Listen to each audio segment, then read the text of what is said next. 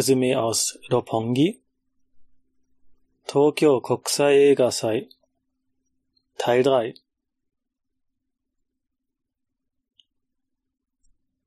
Äh, Willkommen zum dritten Teil des Resümees aus Roppongi, aufgenommen in Nara.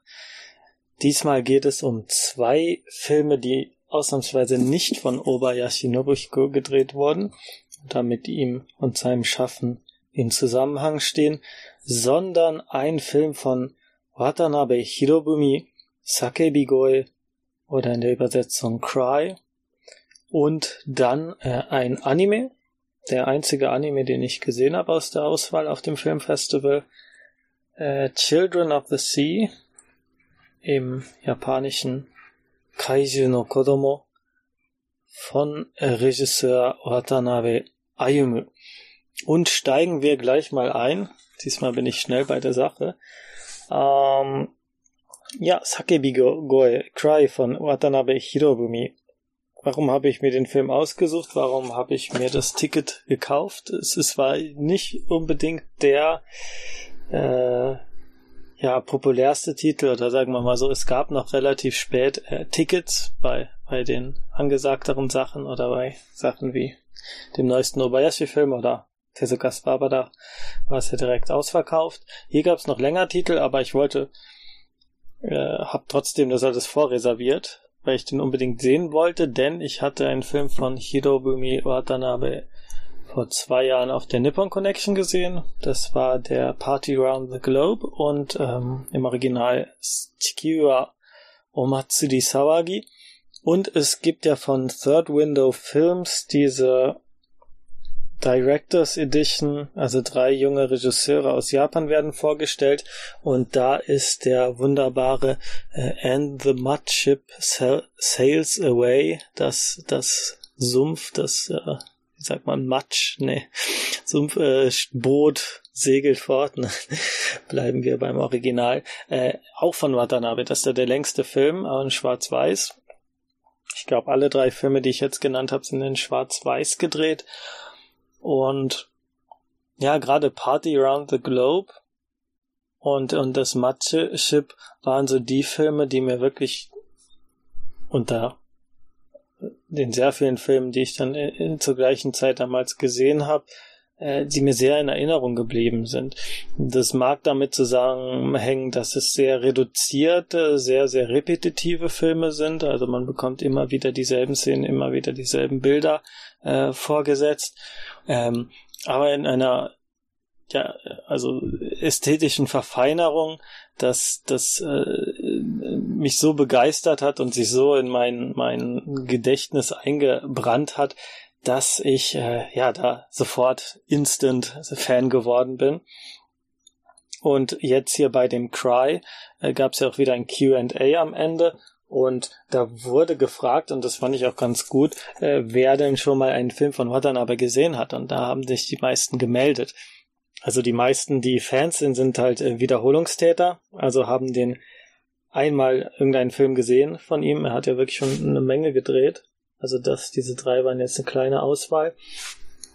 Und sind dann süchtig geworden oder haben sich in die äh, Ästhetik verliebt und jetzt ist meine Aufgabe natürlich zu erklären für die, die noch nicht zur Nordanabe Hirobumi gehört haben, ja, was ist denn das für einer und warum sind seine Filme sehenswert oder äh, eventuell nicht sehenswert für diejenigen, denen das vielleicht ja äh, nicht so attraktiv erscheint, was ich gleich dann über den Film sagen werde. Also Cry, ähm, der Trailer ist in der Podcast-Beschreibung drin. Ähm, der Trailer wird einem nicht viel sagen. Es geht um, also man sieht Schweine. Dies, das Sakebi Goe, das Geschrei, bezieht sich in gewisser Weise natürlich auf die, also direkt auf die, das, äh, auf die Schweine. Es geht um einen Bauern, einen, einen äh, Schweinehirten der aber auch Felder bestellt und so weiter und mit seiner Großmutter zusammenlebt. Und man sieht so seinen Alltag Tag für Tag. Also er steht morgens auf, füttert die Schweine, säubert den Stall, geht ins Feld, er isst, liest noch was vom Einschlafen und dann geht das so weiter und so weiter und so weiter. Und wir bekommen immer wieder dieselben Szenen, äh, drei, ich weiß gar nicht, ich habe die Minuten natürlich nicht im Kino gezählt, aber sagen wir mal zwei bis fünf Minuten sieht man dann ihn zum Beispiel beim Essen mit seiner Großmutter und dann nächste Szene und dann nächste Szene und weiter geht's. Vielleicht sind sie auch kürzer als mein Empfinden, ich kann es jetzt nicht mehr nachprüfen. Ähm, und äh, Höhepunkt des Films ist quasi ein, ein Kinobesuch und, und dann wiederholt sich das Ganze wieder. Also damit habe ich jetzt die ganze Handlung des Films zusammengefasst.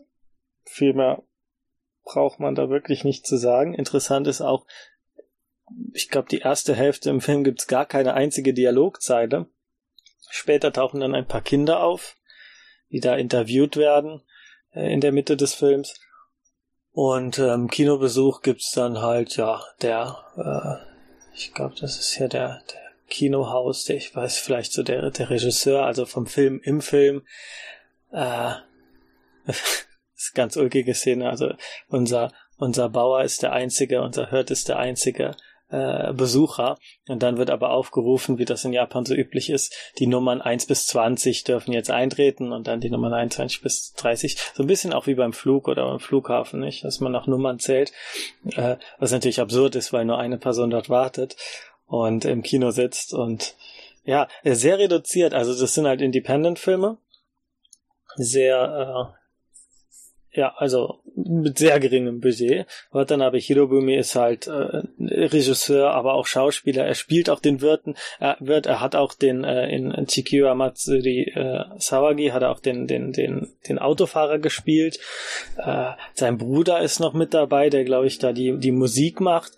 Und ein gewisser Bang Ho Yun hat äh, war Director of äh, Photography das ist vielleicht was, was man wirklich hier hervorheben muss, weil äh, dieser Film einfach unfassbar gut aussieht.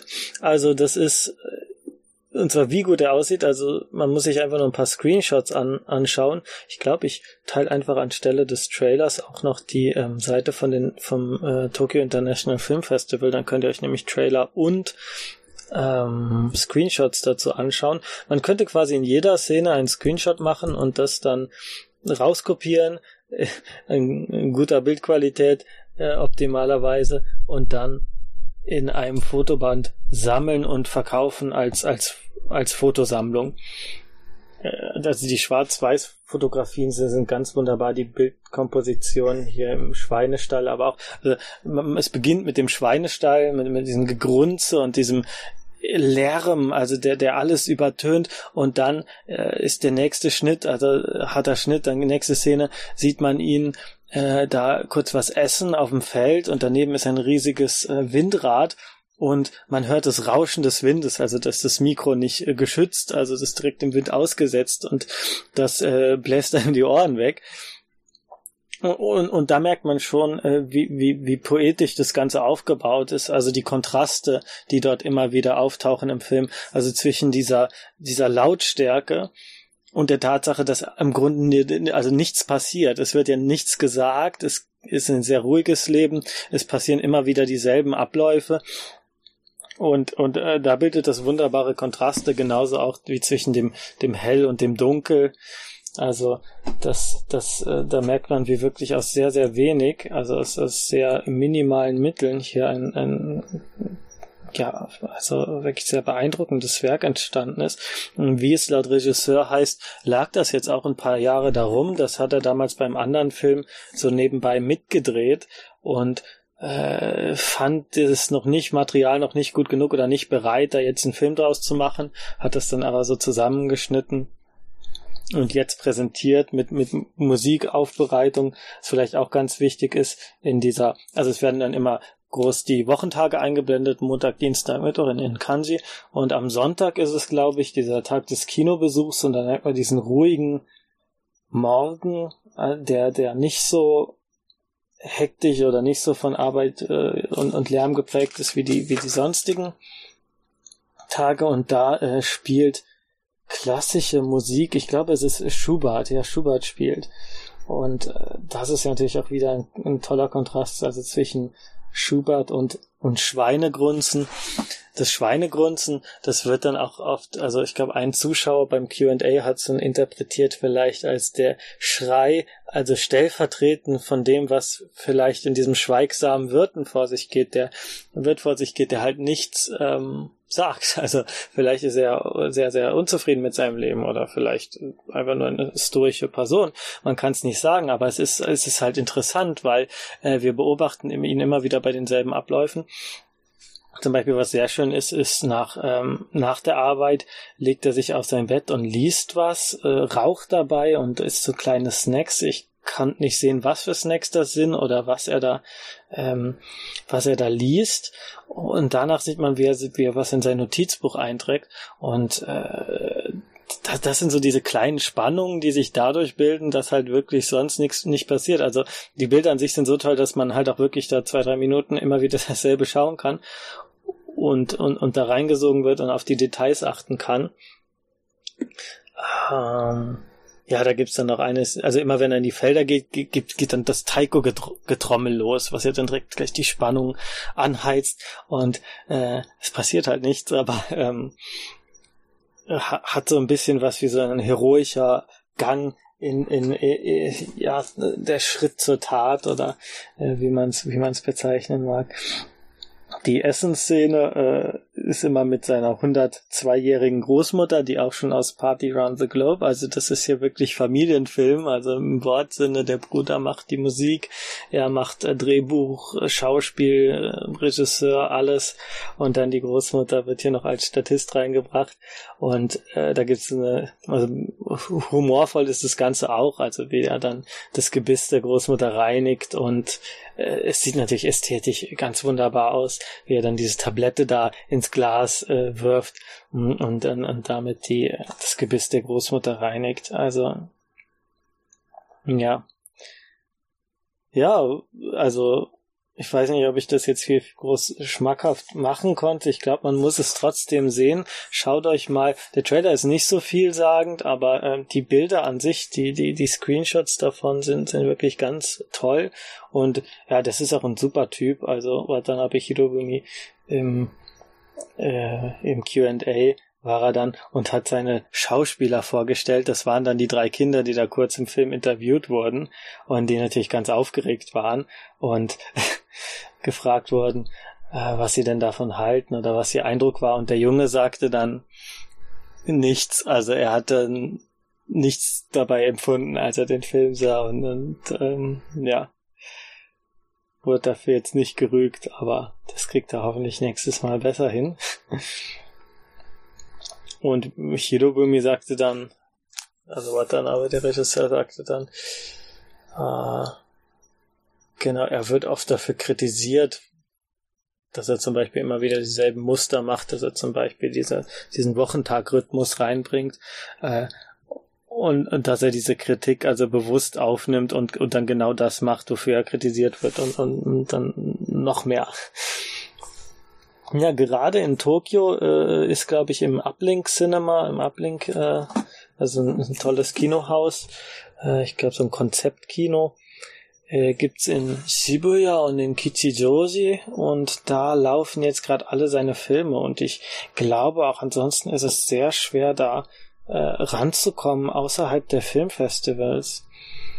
Also wenn ihr die Gelegenheit habt, den irgendwann mal zu sehen, sei es auf der Nippon Connection oder wenn es in Japan ist oder wenn er irgendwann mal ein Release bekommt, dann äh, ja, probiert's aus, es sei denn, ihr seid jetzt wirklich vollkommen abgeneigt einem Film, dessen Magie eher in der Poetik liegt als in der Handlung und im, im Plot. Also wer mit einem plotlosen Film gut auskommt, für den wird das hier ein sehr großes äh, Erlebnis sein, denke ich da mal. Ja, äh, kommen wir dann zum äh, nächsten Film, äh, Kaiju no Kodomo Children of the Sea. Wer meinen Plan auf Twitter gelesen hat, mein, meine Aufstellung fürs Filmfestival wird äh, vielleicht bemerkt haben, dass der nicht drauf stand. Das war also eine spontane Entscheidung und zwar werden am Filmtag immer äh, noch Restposten verkauft, also ja, Tickets, äh, wenn der Kinosaal noch nicht ausverkauft ist, dann äh, kann man als Student für 500 Yen da rein. Und das habe ich dann genutzt. Ursprünglich wollte ich den Film Sayonara Kuchibiru sehen mit ähm, Komatsunana und äh, Mugi, Kadowaki Mugi. So eine Musiker, Liebes, Drama, ja, wahrscheinlich jetzt auch nicht so überragend, aber ich mag die Schauspieler, vor allem mag ich äh, Kadoaki Mugi und dachte, das kann man sich ja mal für 500 äh, Yen geben.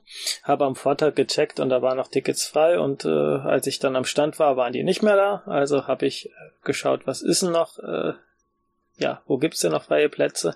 Und das war dann Children of the Sea, ein Anime aus dem Jahr 2019, aus diesem Jahr, der lief äh, Mitte Mai an und ich habe das damals noch mitbekommen vor ein paar Monaten, da wurde das halt sehr hoch angepriesen als Animations-Highlight. Persönlich muss ich sagen, dass ich äh, keine große Lust hatte, mehr Anime im Kino zu schauen. Also es lief zum Beispiel der, der neue von Hoso, nicht von Hoso, von Shinkai Makoto an, ähm, wie heißt es, Tenkinoko, äh, Weathering with You war, glaube ich, der, der, der, der Titel im Englischen. Naja, ich hatte, hatte keine Lust drauf. Das sind so Sachen, ich weiß nicht, Kimi no Nawa habe ich auch im Flieger geschaut. Also es gibt ja so eine bestimmte Auswahl an populären Filmen, da sage ich mir, da würde ich jetzt nicht äh, mein Geld für ausgeben. Die schaue ich mir mal im, im Rückflug nach Deutschland oder im Hinflug nach Japan an. Und wenn es was ist, äh, kann man sich die ja noch mal auf größerem Bildschirm anschauen und geben. Ja, ich kann noch mal kurz darüber sprechen, was es so an Animationsfilmen gab. Es gab auf dem, auf dem Filmfestival äh, The White Snake Enchantress. Das ist wohl der Film, der Miyazaki Hayao ein also zwei eine eine Art sexuelle Fixierung auf 2D-Figuren gebracht hat. Äh, nein, Hayao war es Miyazaki? Ich glaube, es war Miyazaki, nicht Tezuka. Für Tezuka ist es zu früh. Oder? Ich stehe gerade nicht, wann der Film gemacht wurde. Äh, also es ist eine An Animation, ein Anime-Film über eine chinesische, eine chinesische, ja, Folklore. Den wollte ich mir dann einfach ansehen, weil der Name immer wieder fällt. Und gerade als so Ursprung dieser ganzen äh, Moe-Kultur oder der wie äh, Saito Takami, Takumi, nee, Tamaki, das in seinem Buch uh, Beautiful Fighting Girl so ein bisschen ausführt. Also, dass die, die, das, das sexuelle, äh, die, die sexuelle äh, Anziehungskraft und Zuneigung zu einer ja, zweidimensionalen Figur, die nicht existiert. Also das ist ja ein interessantes psychologisches Phänomen und dieses Werk wird da immer wieder genannt als so Anfangswerk oder eines der einflussreichsten frühen Werke. Ähm, dann haben wir hier Aim for the Best. Das ist äh, Toppu Onerai, ein äh, Tennis-Anime, damals sehr populär und, und sieht auch super aus. Akira ist da, wäre natürlich super. Akira im Kino zu sehen, ist bestimmt eine ganz tolle Sache. Ähm, dann Ride Your Wave. Ich weiß gerade nicht, wie er im Original heißt. Das ist der neue Film von Yuasa. Und irgendwie sah der mir wieder ein bisschen so aus wie, wie dieser Lou. Also, da hat mich jetzt nichts überzeugt, dass ich da rein will. Und dann haben wir hier Tenkinoko und Children of the Sea in einer Reihe und man sieht alles, wenn ich nur die Titelbilder anschaut, alles blau. Das ist natürlich für den japanischen Sommer, in dem es so heiß ist, um die Leute ins Kino zu bringen, dass sie sich abkühlen. Das, das ist also, man muss immer betrachten, was sind die konkreten äh, gesellschaftlichen und in dem Fall klimatischen Umstände, die dafür sorgen, äh, was gezeigt wird oder was produziert wird. Also das sind quasi Sommerfilme äh, zum Abkühlen. Noch ein weiterer Okkos in weiß ich nicht, sieht auch wie ein Sommerfilm halt für Kinder aus. Und natürlich Pudomea von äh, Studio ähm, Trigger, den ich schon vorher gesehen hatte und deswegen da keine, ja, nicht nochmal das, äh, also das hat mich schon einmal im Kino weggeblasen, da brauche ich jetzt nicht nochmal rein äh, zu gehen. Und dann, äh, na, Ultraman, Ultraman Remastered Editions. Das sah auch ganz interessant aus, habe ich leider nicht mehr geschafft. Aber kommen wir nun endlich zum Film Children of the Sea Kaiju no Kodomo. Wie gesagt, ein Sommerfilm. Worum geht's? Eine äh, eine Oberschülerin Luca verstreitet sich mit äh, ihrer Mitschülerin beim Sport an der Schule und auch mit ihrer Mutter äh, sieht's nicht so gut aus. Sie ist, glaube ich, Alkoholikerin, lebt getrennt vom Vater. Der Vater arbeitet in einem äh, Aquarium und ich glaube, die Namen sind verfremdet, aber es ist ziemlich eindeutig, dass es äh, um Enoshima geht, also im also südwestlich von Tokio am Meer Kanagawa und ja sehr sehr schöne Halbin eigentlich Insel, die mit durch so eine kleine Landzunge mit dem Festland verbunden ist. Sehr, sehr schön. Äh, für einen Tagesausflug kann ich jedem empfehlen, war jetzt auch schon mehrfach in meinem Auslandsjahr da. War aber noch nie in diesem Aquarium, beziehungsweise ich war noch nie in einem japanischen Aquarium oder ich glaube geschweige überhaupt in einem größeren Aquarium. Also muss ich vielleicht mir mal geben, aber der Film hat mir jetzt erstmal da ja einen guten Eindruck gegeben, wie das von innen alles aussieht. Ja, also dieses Schulmädchen, äh, es verstreitet sich da mit allen und äh, ja, verbringt dann den Sommer oder befürchtet den Sommer vollkommen allein zu verbringen, aber dann begegnet sie in diesem Aquarium einem mysteriösen Jungen, der im äh, Wasser lebt und es ist so ein bisschen so eine äh, Tarzan-Geschichte. Also er wird von Meerestier aufgezogen, wird gefunden, ich glaube in den in den Philippinen von Dugongs, also von Seeschweinen oder Seekuhn, wurde dieser Junge aufgezogen, lebt deswegen die meiste Zeit im Wasser und ja, kann am Meer nicht wirklich so also kann außerhalb des Meeres nicht lange überleben und dann gibt's dann irgendwie da Wissenschaftler, die sich da um ihn äh, kümmern und versuchen ihn am Leben zu erhalten. Und er hat dann noch einen äh, Bruder, Soda, also der, der Junge heißt erstmal Umi und dann sein Bruder Soda, also ist wieder ganz banale sprechende Namen, also Meer und Himmel. Ja, irgendwie schon ein bisschen, ja.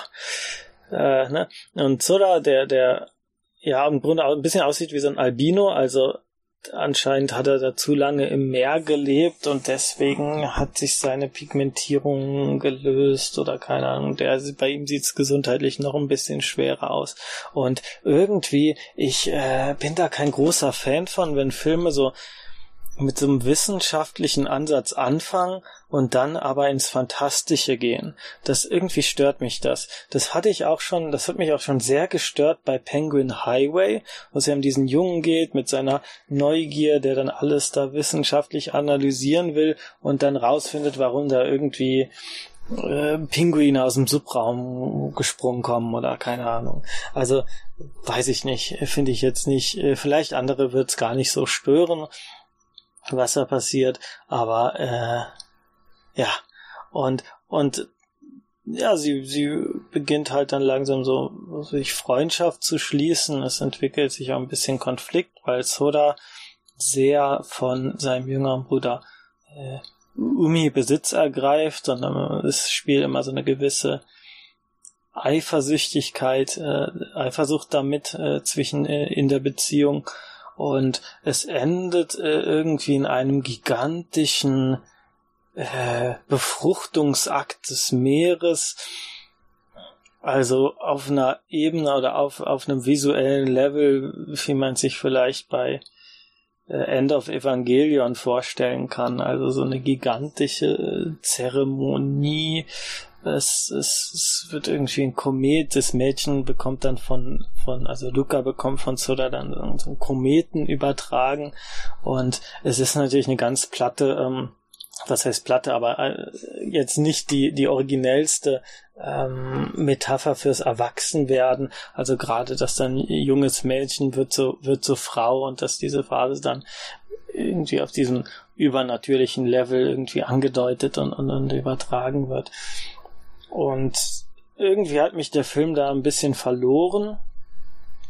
Weil ich finde, dass diese beiden Ebenen, also das Visuelle, was teilweise wirklich atemberaubend ist, und dann diese persönliche äh, äh, Coming-of-Age-Geschichte da nicht so ganz zusammengepasst hat. Beziehungsweise diese Coming-of-Age-Geschichte war mir da ein bisschen zu dünn. Also das lief dann am Ende irgendwie darauf raus, dass ja, äh, sei so wie du bist oder so ein Kram. Da muss man jetzt nicht äh, zwei Stunden lang sich anschauen, wie, es war ein bisschen weniger als zwei Stunden, da muss man sich nicht anschauen, wie da äh, irgendwie äh, das ganze Meer und dann so ein gigantischer Fantasiewahl kommt und da so eine riesige seltsame Zeremonie stattfindet. Also so als Kunst, also als Animation an sich ist das ja ganz toll. Aber ich äh, bin ja immer ein Freund davon, wenn Inhalt und Form in irgendeiner Weise äh, sich gegenseitig da befruchten. Nicht, dass sie das nicht getan hätten, aber ich finde, da, da gab es so ein bisschen, äh, ja, so ein Riss oder eine äh, unterschiedliche Level von beidem. Ja, also ja, beeindruckend ist das Ganze. Ähm, Studio äh, 4C hat das gemacht vor, wie sagt man, vor Degree, wie heißt es, Stadio Yondoshi. Ich lese einfach das Japanische, dann ist es klar. Äh, ist, denke ich, vielen bekannt, vor allem durch äh, Tekken King Creed und durch äh, was Bird Boy? Die haben Bird Boy gemacht? Wow. Äh, Mutterfuckers äh, aus dem, aus dem letzten das ist der letzte, verletzte Nippon Connection Mind Game, also ein Produktionsstudio, das sich schon Namen gemacht hat, was sehr intensive Animationsbemühungen äh, betrifft. Und hier äh, Wasser ist, ist das Hauptthema. Es ist halt, wie gesagt, ein Sommerfilm, ein Meeresfilm.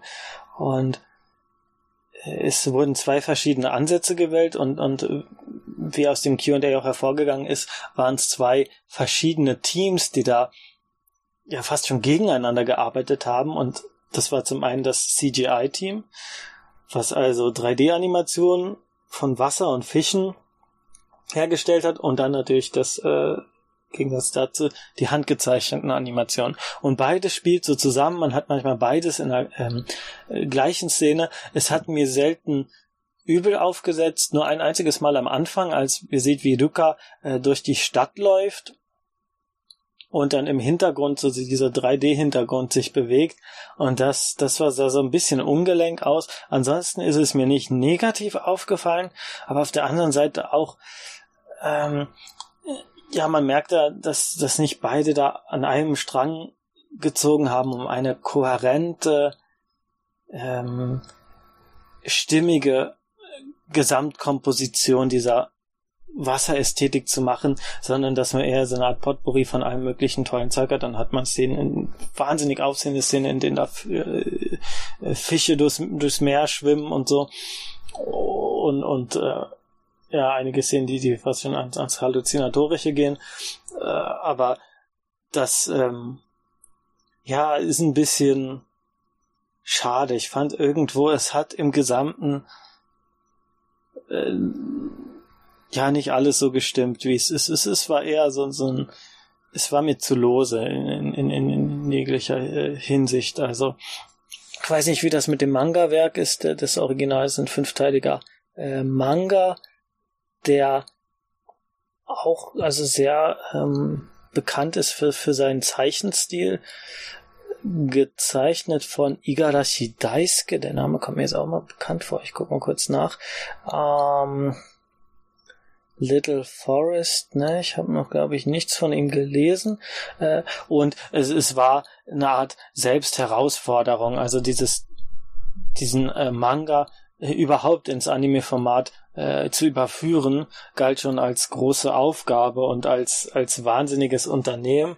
Und äh, ich kann es nicht beurteilen, wer den Manga gelesen hat und dann den Anime geschaut hat, ob, ob das äh, dem Original gerecht wurde oder nicht. Ich kann es halt nur als eigenen Film sehen.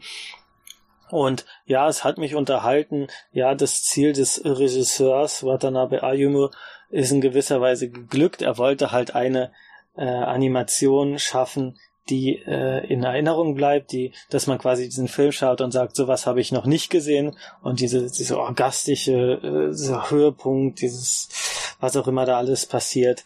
Ähm, das, äh, ja, kann ich schon sagen, habe ich so noch nicht gesehen.